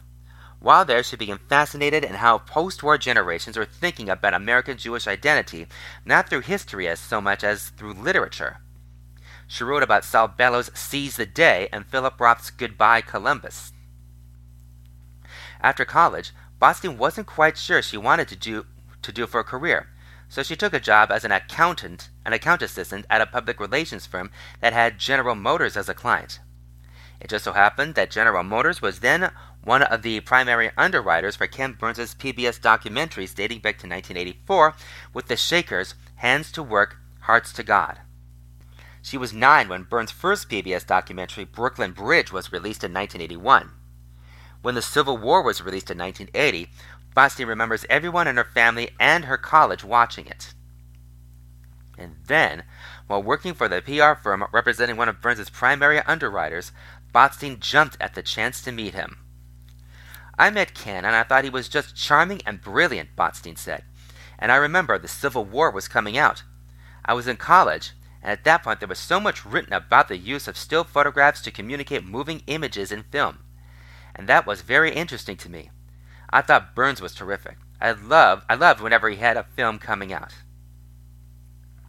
While working in the PR firm, Botstein was dabbling in photography and credits her stepfather, Douglas Boz, a photographer, as an influence. Combining that with what she describes as a visual way of thinking about history, Botstein eagerly took advantage of the opportunity to join Burns's team. He was working on the jazz film, and they had one associate producer seat to fill, and he described the job to me as being his wingman, Botstein said. And I remember calling my parents and saying I've got this opportunity. I was living in New York at the time, and they said, Don't hesitate, say yes unbelievable opportunity. I packed up my Jeep and went to this teeny tiny town in New Hampshire. My friends thought I was totally nuts. I didn't know anybody. It was a total blizzard. I remember getting there, and the first day in the editing room, it was the first day we were editing jazz. The 10 episode, 19 hour document um, uh, miniseries premiered in January of 2020, 2001 to rave reviews, and Botstein knew she had landed in the right career path. Being in the editing room is really an exceptional experience, Botstein said. It's a very open, very collaborative, very intense, very brilliant place to be. And I thought, I'm so lucky. How did I ever end up here? I don't know enough about film to have anything to contribute. During the production of Jazz, the Florentine Films production team was still cutting on actual film rather than digital. Botstein had to fine tune her talents as, at splicing pieces of film together to tell a story. She did research on the art and motives of disco. She recalls a steep learning curve to become immersed in the history and catalogs of jazz pioneers Ella Fitzgerald, Sarah Vaughan, and Billie Holiday. After jazz, Ken and Lynn Novick sat down, and I sort of got hitched to Lynn's films and worked on The War with her, Botstein said. Over the next 20 years, they would collaborate on Prohibition, Vietnam, College Behind Bars, and Hemingway. College Behind Bars has a special significance to Botstein, as her husband Max Kenner is the founder of the documentary's focus, the Bard Prison Initiative. Kenner found the BPI as a way to enroll incarcerated women and men in academic programs that culminate in degrees from Bard College. I have an extraordinary husband, Botstein said. Hearing about what he does and being around him is a great joy of my life. They have two children, ages 11 and 5. Now with their own family, it's not lost on Botstein for a moment how present day anti Semitism, xenophobia, and hatred are a scourge in the U.S. that needs to be called out. The U.S. and the Holocaust was originally intended to be released in 2023, but the contentious climate led the filmmakers to release the series this fall. Ken really deserves all the credit for that decision, Botstein said. I think he was watching what was happening in the world and thought the sooner this film gets out for our country's conversion, conversation, uh, the better. Burns spoke with the Journal about the urgency to release the film as soon as possible. We had a conversation with the head of the ADL who reported that the level of anti Semitic acts are at the level of the 1930s in the United States, Burns told the Journal. There is an urgency to almost every aspect of it. The team collapsed what normally would take them a year into six months so that the U.S. and the Holocaust could be released as soon as possible. In the pre pandemic years, Botstein and the Florentine Films team collaborated while sitting in a horseshoe shaped alignment of edit bays and research desks at the Walpole, New Hampshire studios. They have music stands with scripts and work with pencils and different colored pens and lots of sticky notes. Botstein calls it a fairly old fashioned way for a tiny group to put their heads together. But even when collaborating via Zoom during the pandemic, they made it work. Botstein said that the entire team just uh, brought their A game in a slightly different way than they would normally do. Ken and I often talk about this, and Jeff, Jeff Geoffrey Ward, the lead uh, writer of Burns' films since 1984, too, treading over the same period in history uh, over and over again through a slightly different lens is really interesting, Botstein said. In so many of our films, we're looking at the 20s, 30s, and the 40s, We've done a film on Hemingway, we've done a film on Prohibition, we've done a film on the Second World War, and here we are again thinking about this period of time. Completely different lens. The journal asked Botstein about the rise in anti Semitism in the U.S. today, and in particular this month, with the release of the U.S. and the Holocaust coinciding with a spike of, in headlines around, around anti Semitism. The rise of mainstream anti Semitic rhetoric from powerful and influential people is frightening, Botstein said. America has a long and continuous history of nativism, racism, xenophobia, and anti Semitism. The current climate shows that this history is not only relevant but instructive and should be a guide and a warning. These are dangerous times that we need to be vigilant. Our film is just uh, one reminder of how precious American democracy is. The Florentine Films team is currently producing a six part series on the American Revolution and a project on President Lyndon B. Johnson's life and presidency. Currently, the U.S. and the Holocaust can be streamed on the PBS website, PBS app, and on all streaming devices. That was Why the U.S. and the Holocaust Matters So Much to documentarian Sarah Botstein by Brian Fishback, October 20, 2022. Okay, and now this next one is called On the Miracle of Jewish Survival. When commemorating the Jewish tragedy of the Holocaust, we should, should we not also commemorate the Jewish miracle of survival? By David Suissa, October 20, 2022. The number 6 million has a singular resonance for Jews and people around the world. It is the number of Jews who were murdered in the Holocaust, a number that forever lives in a past we dare not forget. Over the past several decades, billions have been invested to building uh, memorials to this unspeakable tragedy. When we enter these memorials, our attention is naturally drawn to death. How could it not be? We're confronted with the dizzying notion of six million lives who were extinguished, each with countless stories and sub stories that will be told and retold for generations. So, the Holocaust is, above all, a story of death. But in the grand picture of Jewish history, it is also a story of people who refuse to wilt away, of people who, in the midst of despair, doubled down on life. That's why it may be time to ask this question. When commemorating the Jewish tragedy of the Holocaust, should we also not commemorate the Jewish miracle of survival? The Jewish tradition draws connections between the extremities of life and death. The memories of the dead nourish the lives of the present. The lessons and the wis- and wisdom we gain from the departed help our lives move forward death can strengthen our will to live. When I think of the six million Jews who perished in the Shoah, I can't help think, thinking of six million Jews who are thriving today in Israel, or six million Jews who are thriving in America. I can't separate the millions who died yesterday from the millions who are thriving today. If anything, I see the thriving as our response to the dying. I can easily visualize Holocaust memorials adding a wing that commemorates Jewish survival. Before leaving these memorials, visitors must be reminded that at our lowest moment, the Jews chose life above all. That from the ashes of our darkest days, we chose to move forward with the redeeming light of life. The universal lesson of the Holocaust is that evil exists and must be eradicated. That will always be true. But a larger, even deeper lesson is that life has the power to transcend and redeem death. If a motto of the Holocaust is never forget, a motto of Judaism is always forward. As important as it is to remember, it is even more important to act and move forward.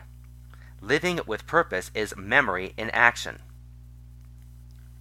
It's astonishing to think that a few short years after the ultimate symbol of death devastated the Jews, the ultimate symbol of Jewish revival, Israel, was born.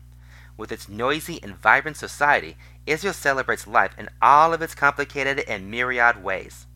Indeed, Israel may be the most powerful Jewish answer to the Holocaust, a reminder that the best way to honor the dead is to double down on life. A great example of doubling down on life is the subject of our cover story this week, Sarah Botstein, co producer of the acclaimed new PBS documentary, The U.S. and the Holocaust. Botstein's extended family a, has a long, tragic, and complicated history with the Holocaust. She tells our writer Brian Fishback of her surviving paternal grandparents.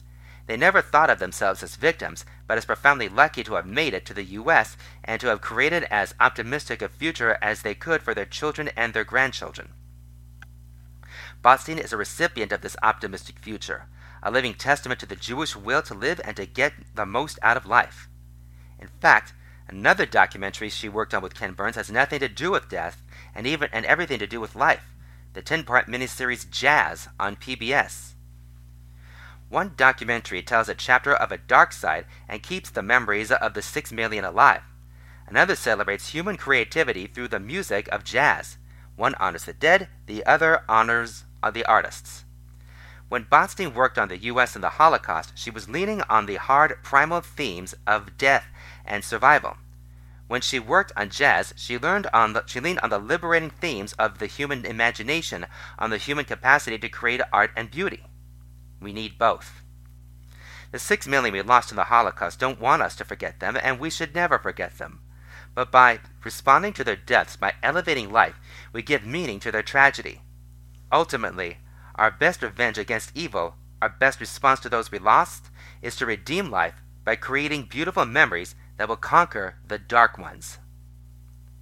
That was on the Miracle of Jewish Survival by David Suissa, October 20, 2022. Okay, and this next one is called The Sin of Busyness Finding Peace in the Quiet. Beneath the surface, I recognize my busyness, taking care of my kids, clients, friends, community, and the Jewish world, is a brilliant ruse to constantly feeling, feeding my, to constantly feed my insecurity by Audrey Jacobs, October 20, 2022. Goodbye, Oaxaca. I wasn't supposed to be here, even though I've always dreamed of visiting. I knew if I came, it would trigger the pain of my failed marriage and everything I lost eight years ago. But I shouldn't uh, attach painful memories to places. If I do, I let the shadows of my past keep me from living in the present. Last Thursday morning was the day after Yom Kippur, the Jewish Day of Atonement. I had a ticket to Barbados to visit a soul sister and attend her conference. At 4:30 a.m., I learned the flights were so delayed and infrequent and I'd missed the event. I'd taken time off from work and now I had time and credit to fly elsewhere. So the morning after fasting and cleansing my soul, how did I react? I thought of the sins I had atoned for and I asked God for forgiveness. I repented for all the sins listed in the Machzor prayer book, and then it got personal. I repented for something that isn't recognized as a sin, but plagues me busyness.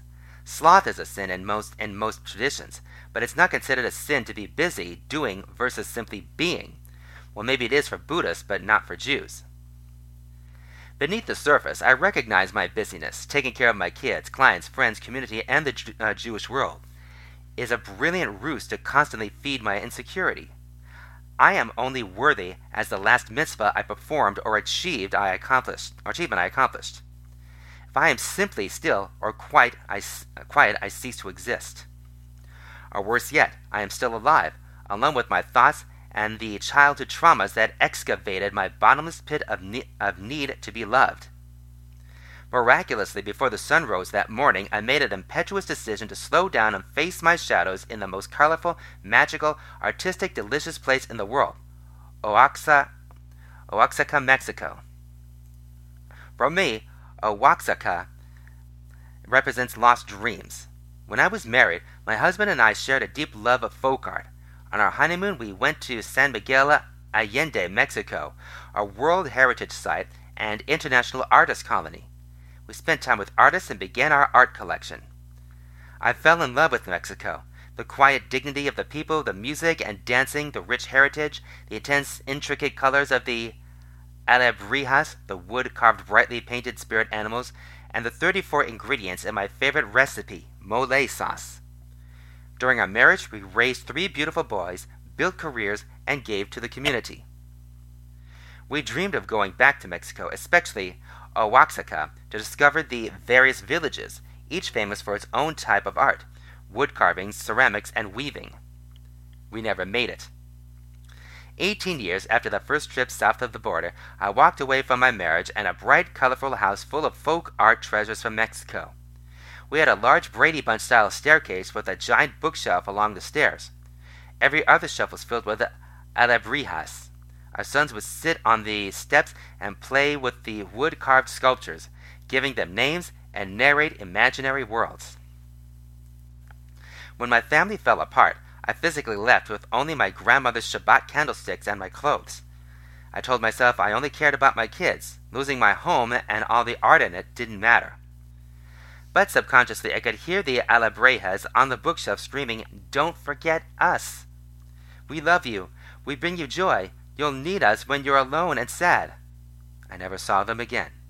Until this week, when I met their makers. I arrived in Oaxaca with no plan, no place to stay, no friends there, no list where to, where to go. I felt free and terrified, not scared something bad would happen, but scared to let go of control. I trusted in God and the magic Oaxaca would reveal. And it did. I stumbled upon a beautiful, modest apartment facing an exquisite interior courtyard. It felt like home. I made it I made lifelong friends, moved slowly, visited small villages, had extended times of watching artists make masterpieces. I took the bus, got lost, I lingered, I, I didn't look at my phone. I didn't accomplish anything. I felt at peace. Each, each day, I experienced an incredible once in a lifetime moment that pulled me out of my ego and into the beauty of connecting with strangers through music, dance, food, and art. A full symphony orchestra performing for locals in front of a simple church in the center of the Tlaxcala market. A wild parade with a full band, giant spinning balloons, and people in colorful costumes dancing simply to celebrate a couple's anniversary. A meal featuring a tasting of five different moles served with a detailed description of the ingredients, and the stories of the regions they were created. A young ceramicist in San Bartolo, Coyotepec, who spent hours using her grandmother's traditional techniques to make a mind blowing contemporary art piece. For the first few days, I felt emboldened. I manifested my Oaxaca dream, but by the fourth day, I, I emotionally crumbled. I went to the village of San Martin Cajete to meet the artist who made the Alebrijes animal figures. At first, I was in awe of how each element of the creation process has been preserved for decades. All supplies come from the local region. The wood is from the copal tree and is hand carved with classic tools. The brightly colored paint is from organic local sources that is mixed fresh every few days. They use and recycle every source. I was honored to chat with the masters and their students. They shared their creative freedom and pride in their work. Then, when I wandered into their gallery and saw a collection of alebrijes all together, it took me back to my marital home. I was overwhelmed with sadness, tears streaming down my face. The alebrijes called out to me, Don't cry, we've never left you. We still love you. Bring us home. I sat on a bench lost in time, admiring their whimsical nature while grief washed over me. Could I replace what I lost? Is it better to walk away and never look back? Maybe I haven't bought, uh, bought more alebrijes because they represent the past, and I believe I can only look forward. Maybe I haven't remarried because I believe I had one shot and I blew it. But ignoring my past and filling my life with busyness doesn't fill the void. Fortunately, I have my sons and my life is full of joy, friends, meaning, and purpose. But busyness has not brought love nor peace. To stare into the void and believe that love and peace is possible, I choose to bring home one alebrije. I look at hundred, I looked at hundreds, waiting for one to speak to me with silence. Finally, I was drawn to an owl, flying in a shape I'd never seen.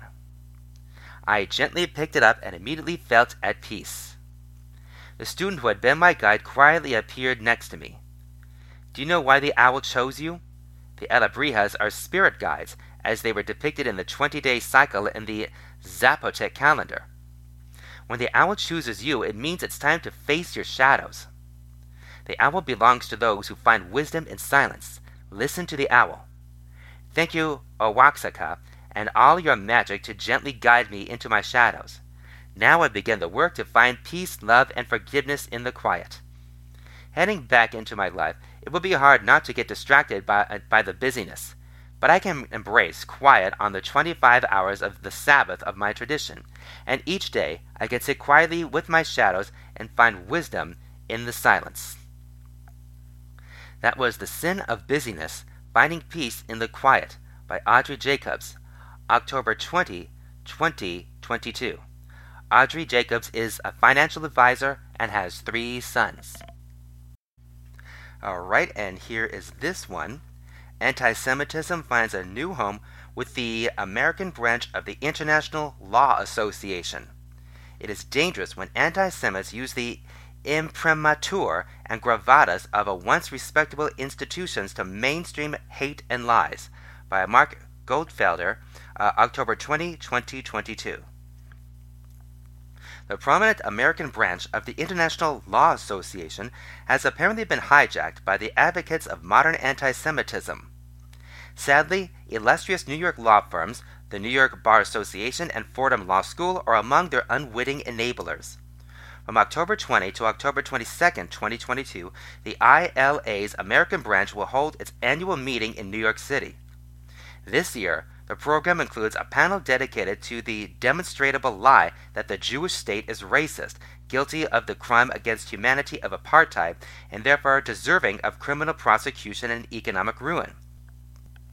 For the past month, the online program described uh, the annual meeting on racism and the crime of apartheid in international law this way.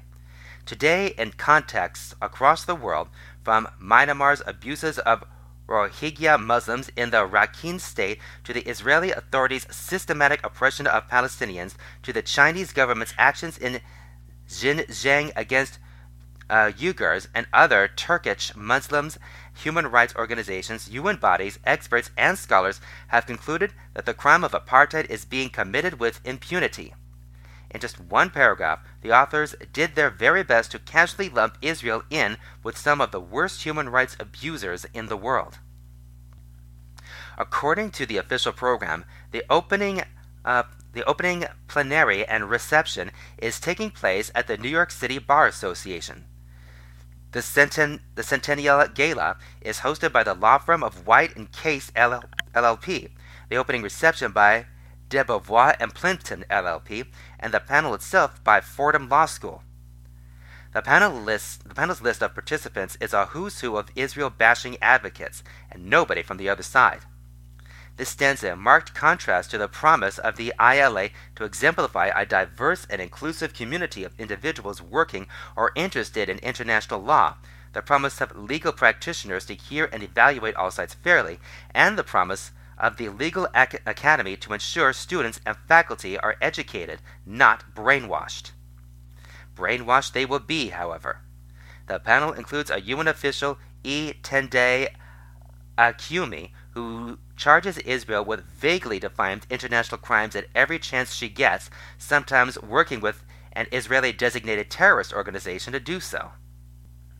her UN anti racism mission has a well documented blind spot when it comes to advocating for racial and ethnic justice for Jews, and in 2021, Achiume herself signed a wildly anti Semitic letter expressing outrage that UCLA dared to condemn anti Semitic attacks in the United States during a massive uptick of such incidents, without also condemning Jewish supremacists in Israel.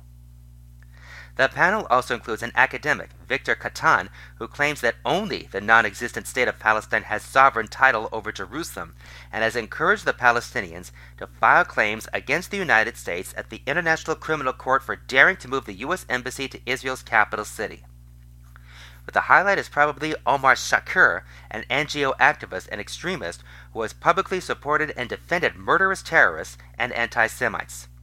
For years, he advocated and worked for the anti Semitic boycott, divestment, and sanctions movement, and then, when Israel revoked his work visa for engaging in boycott activities, lied and claimed that he had not done so. Since then, he has worked hard to mainstream the, hum- the, thoroughly debunked Human Rights Watch report that denied Israel's legitimacy as a Jewish state, dismissed its security concerns, and accused Israel of, of, of apartheid lest you be concerned that a neutral moderator might ask these folks some hard hitting questions for the benefit of those watching who may not know better, rest assured that the rabid anti Israel spell will not be broken.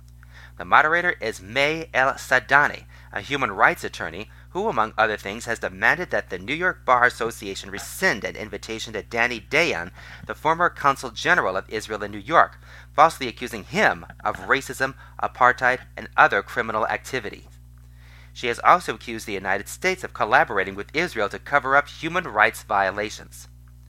For the record, because facts matter, apartheid involves an institutionalized regime of systematic oppression and domination by one racial group over any other racial group or groups committed with the intention of maintaining that regime. Israeli Arabs enjoy full equal rights and hold positions in the highest levels of every branch of government. Israel does, does distinguish between citizens and non citizens, as does every country. But that has nothing to do with race, which is why Amnesty International made the same claim of apartheid a few months back. They had to literally invent a new definition that was not based on race in order to play a game of anti Semitic double standard gotcha with the Jewish state.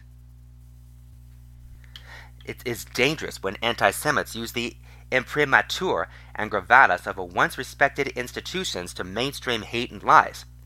This is particularly so in a dangerous environment of rising anti Semitic hated and an inextricable bond between accusing Israel of apartheid and anti Semitism. We let these claims go unchallenged at our peril because study after study has shown that this kind of inflammatory, discriminatory, anti Semitic, anti Zionist rhetoric is actually dangerous and leads directly to the kinds of anti Semitic attacks against innocent Jewish people and institutions that we are seeing around the world. Late last week, the law firms in question and Fordham Law School began to receive inquiries about why they would host and celebrate such a gathering. In response, the ABILA did two things. First, the program description in the online brochure was reworded so it did not explicitly accuse Israel of international crimes. Second, they added an additional speaker ostensibly to balance to the pa- to bring balance to the panel. The speaker they added, however, is Mia Swart. As an Al Jazeera reporter, was done fawning interviews with Omar Shakir, calling out Israeli and uh, apartheid. And just last week, tweeted in support of another event in which the leader of an Israeli designated terror organization gave a talk on apartheid and Israel's assault on Palestinian civil society. So much for offering a different perspective. These changes were clearly made so that the host could have plausible deniability. They don't have it. They know exactly what's going on at their expense and at the expense of all the attendees who deserve better. That was Anti Semitism Finds a Home with the American Branch of the International Law Association by Mark Goldfeder, October 20th, 2022. Dr. Mark Goldfeder, Esquire, is an international lawyer and director of the National Jewish Advocacy Center. All right, here's this one A Day in Jewish Los Angeles by Tabby Refael, October 19, 2022. It started Sunday morning when dozens of teenage Jewish boys set up folding tables on Pico Boulevard and outside a few residential garages and began selling fragrant lulavim and etrogim to Jewish men who, let's face it, waited until the last minute to buy the necessary staples for Sukkot. Or perhaps they waited on purpose to ensure they bought the freshest possible etrogim. Either way, the customers were lucky if they discovered an empty parking space half a mile away from the young entrepreneur's folding tables. Not one, not one to be outdone by the procrastination of others, I foolishly waited until Sunday morning to visit a local kosher Persian supermarket, which, due to the upcoming Sukkot holiday, would be closed for the following two days. I observed the halachot of Jewish holy days and wouldn't have to be able to spend money shopping at another store. And besides, the kosher markets are the only places where I can buy kosher street cheese for my kids. Who squeal at the sight of it and scoff at my gourmet Persian delicacies. Did I mention that in Los Angeles in 2022, a bag of kosher string cheese cost $17.99? I would have been enraged, but a few minutes earlier I had picked up a small package of kosher brie cheese for myself for a whopping $14.99. I, I know the cows who procured such cheese pers- I don't know the cows who procured such cheese personally, but given such prices, those bovines better have been fed than been fed great grass imported from Switzerland. With the Sukkot holiday beginning in a few hours, the masses in the supermarket were overwhelming, but nothing could have prepared me for the 25 minute wait in line at the cashier. In fact, the line in which I stood, the short line, wrapped around the aisle of artificial Israel, Israeli juices and past the grass fed ground beef, undoubtedly fed with grass from Switzerland. With such long lines, tensions were invariably running high, and one irate man began yelling loudly at a supermarket manager when he wasn't allowed to return an item. All of that screaming made some customers palpably uncomfortable, given that we were about to begin a time of the year known as Ziman Simachenu, Simchatenu, the season of our joy.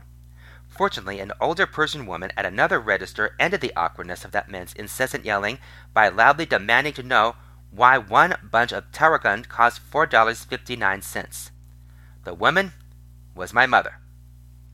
A few minutes later, as I helped my mother back her gigantic car out of the tight supermarket parking lot, only to hear the justifiably aggravated honks of other drivers, I realized I wouldn't trade such madness, boys blocking sidewalks with their lulav and etrog tables, the chaos of packed kosher markets, and yes, my mother, for anything. Sometimes I really love LA. Back in my own car, my son asked me if, like his Ashkenazi teacher, he should say esrog rather than an etrog. I calmly smiled and responded that we're Mizrahim. Etrog is appropriate for us. When my son wasn't satisfied with my response and threw a tantrum, questioning life because his teacher had used the wrong word, I promised myself a shot of estrog liquor inside my host sukkah later that night. Later that day, I faced bumper to bumper traffic at the worst intersection of the city. It's the worst for me, anyway, because it's home not to not one, but two disturbing giant billboards advertising the hit AMC show American Horror Story, or AHS. Each time I drive past those adjacent billboards, I find a way to distract my small children in the back seat from looking out the window, but I can only make funny faces and cross my eyes for so long. Eventually, my face hurts. Various frightening AHS imagery has been plastered on billboards in the area for years. And for years, I've wondered whether parents, particularly some Orthodox Jewish parents who don't even allow televisions in their homes, have ever made formal complaints about these billboards. But I don't think anyone has the power to have them removed. As the hours passed and Sukkot approached, I drove to the local dry cleaners and watched as the kosher markets and many other Jewish owned businesses, including jewelry and watch shops, restaurants, and bakeries, closed for the holiday. There's something beautiful about watching a black hat clad Jewish man frantically run home carrying a bouquet of roses. Either he was trying to get home in time for Sukkot, or he truly loves his wife, and fears slightly for his life if those roses don't arrive.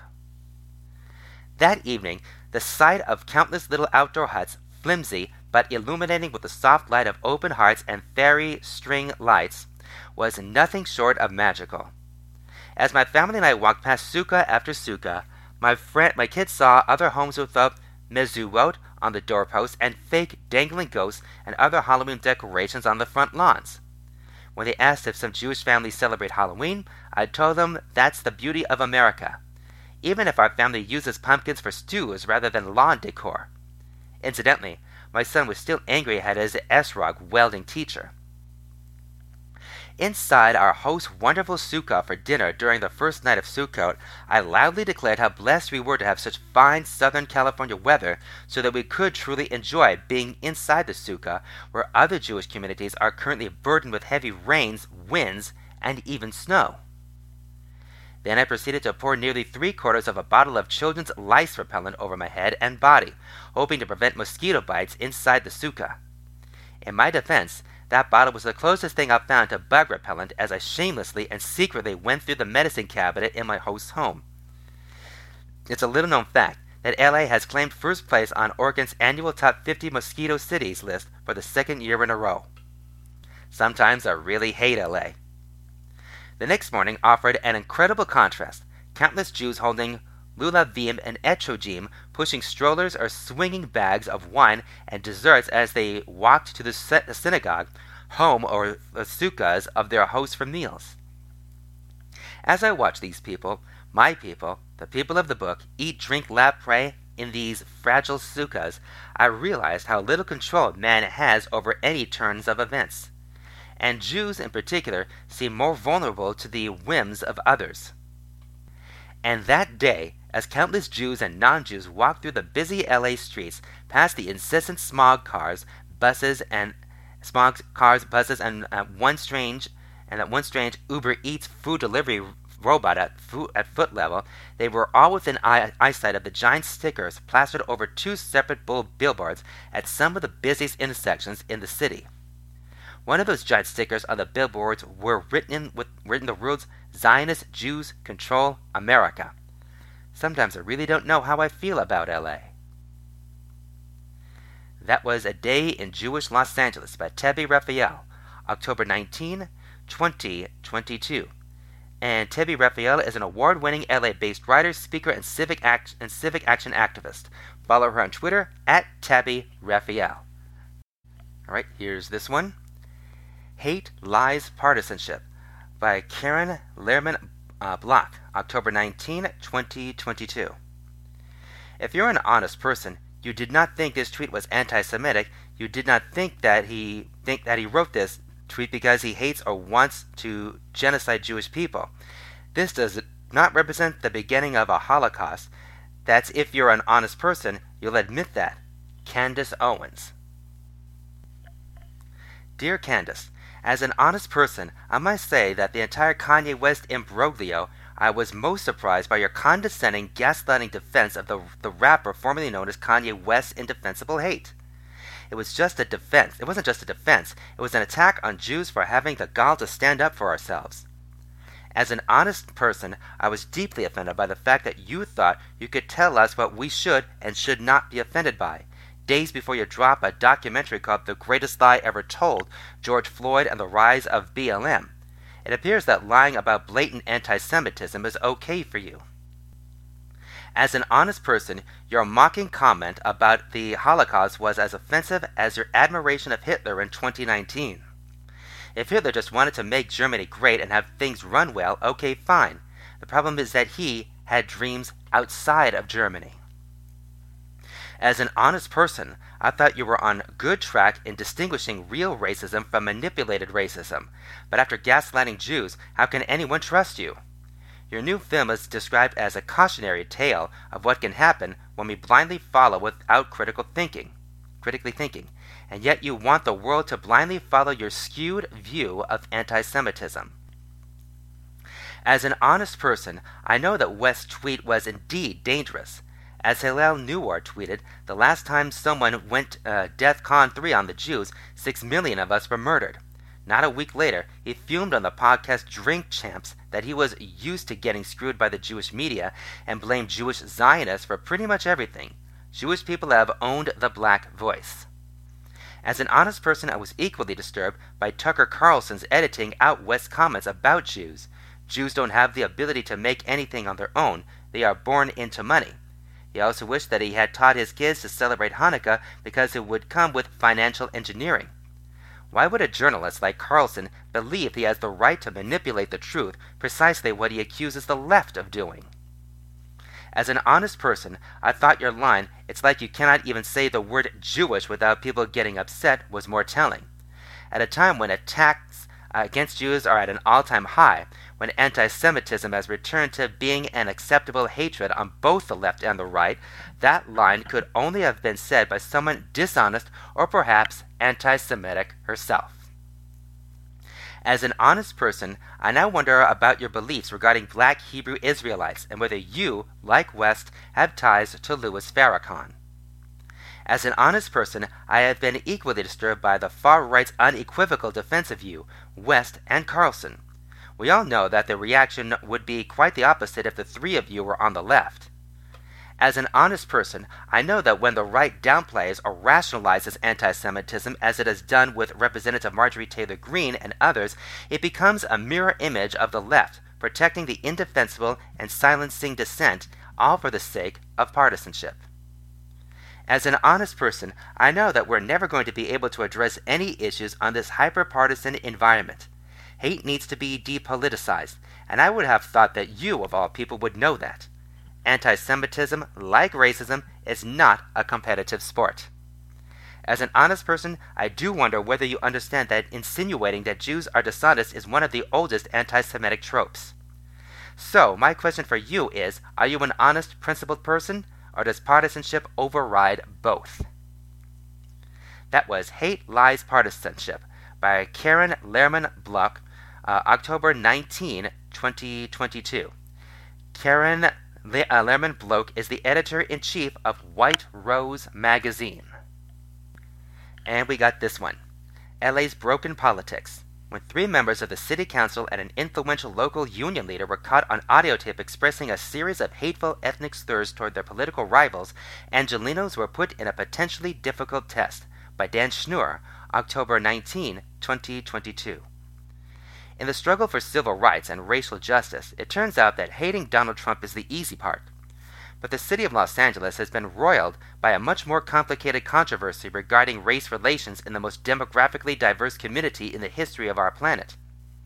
When three members of the city council and an influential local union leader were caught on audio tape expressing a series of hateful ethnic slurs toward their political rivals, Angelenos were put in a potentially difficult test the four power brokers caught talking about how to apportion council districts according to a system of racial spoils that would benefit their own communities were all of Latino descent. While most of us have become sadly accustomed to racially charged insults being hurled at members of underrepresented minority groups, the fact that these epithets came from leaders of a historically marginalized community added a new and naughty twist. Will Los Angeles hold these transgressors accountable with the same venomous a- a- vehemence as if the bigotry had come from a more expected source? To their credit, the people of Los Angeles did not flinch from their responsibility. Council President Nury Martinez and Labor Federation President Ron Herrera quickly resigned, and council members Kevin De Leon and Gail Cedillo seem likely to follow before too long.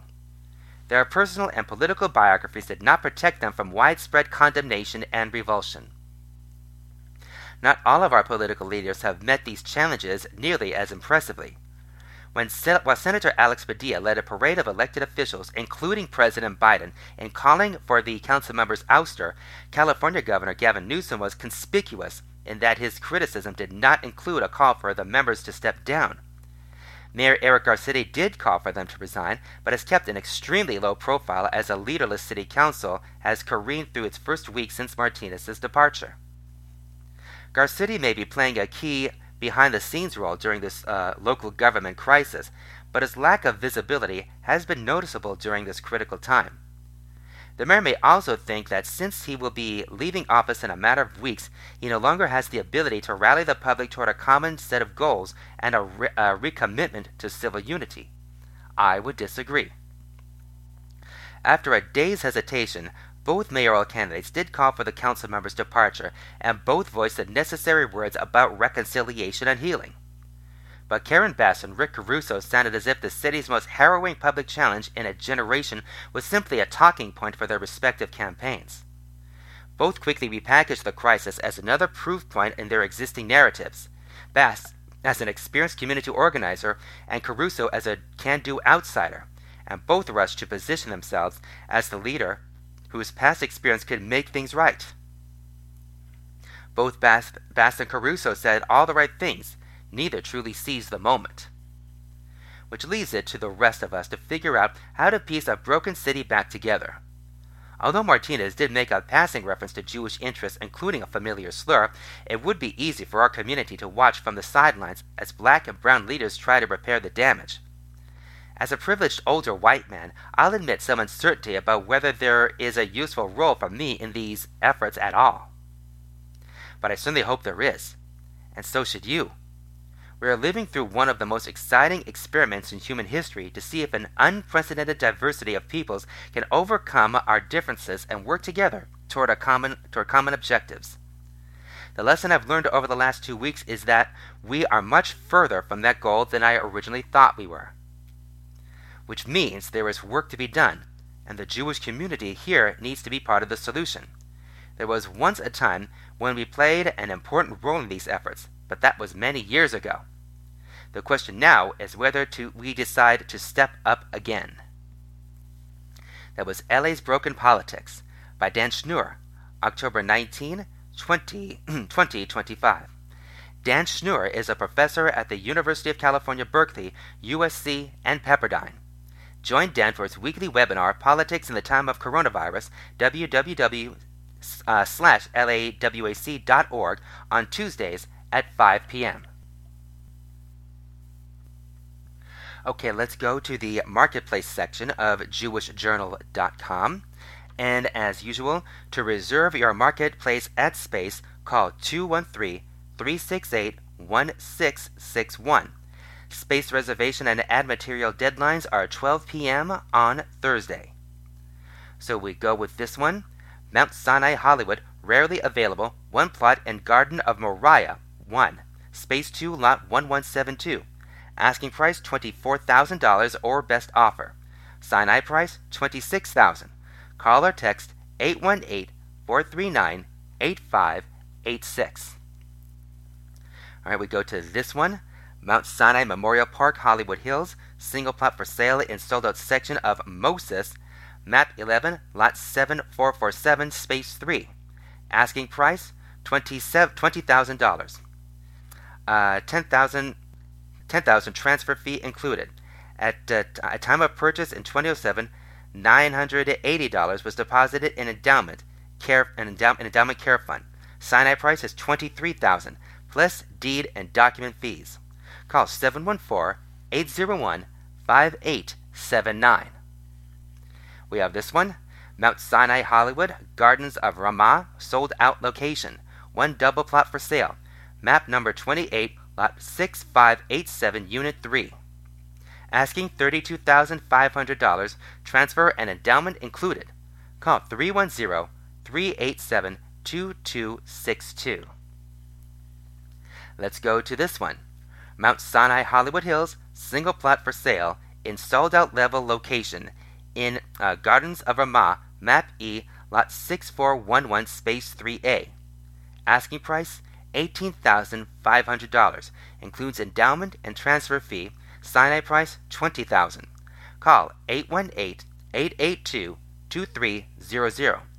Uh, email us Uriel Rossoff at yahoo.com. And we have this one. Hillside Memorial Park, one plot for sale in Court of Judges downstairs. Sold out location and easy access. Hillside price $10,085. Asking price $9,500. Includes transfer fee and endowment. Call 818 486 7633. And let's throw in this last one here Mount Sinai Memorial Park, Hollywood Hills. Two double depth plots in sold out location of Garden of Blessings, map 4, lot 1311, space 2, A and B. Asking price $42,000. Transfer and endowment fee included. Call 213 200 3821. And folks, it looks like that will just about do it for this edition of Stan Dunn's Jewish Edition. And so remember, for everything that is happening with us Jewish folk right here in the city, the state, the nation, Israel, and the world, find it all right here. Whatever it is regarding the entertainment world, the world of, uh, of politics, international, state, uh, national, or even in the entertainment biz, or even in the rare occurrences in sports. Find it all right here.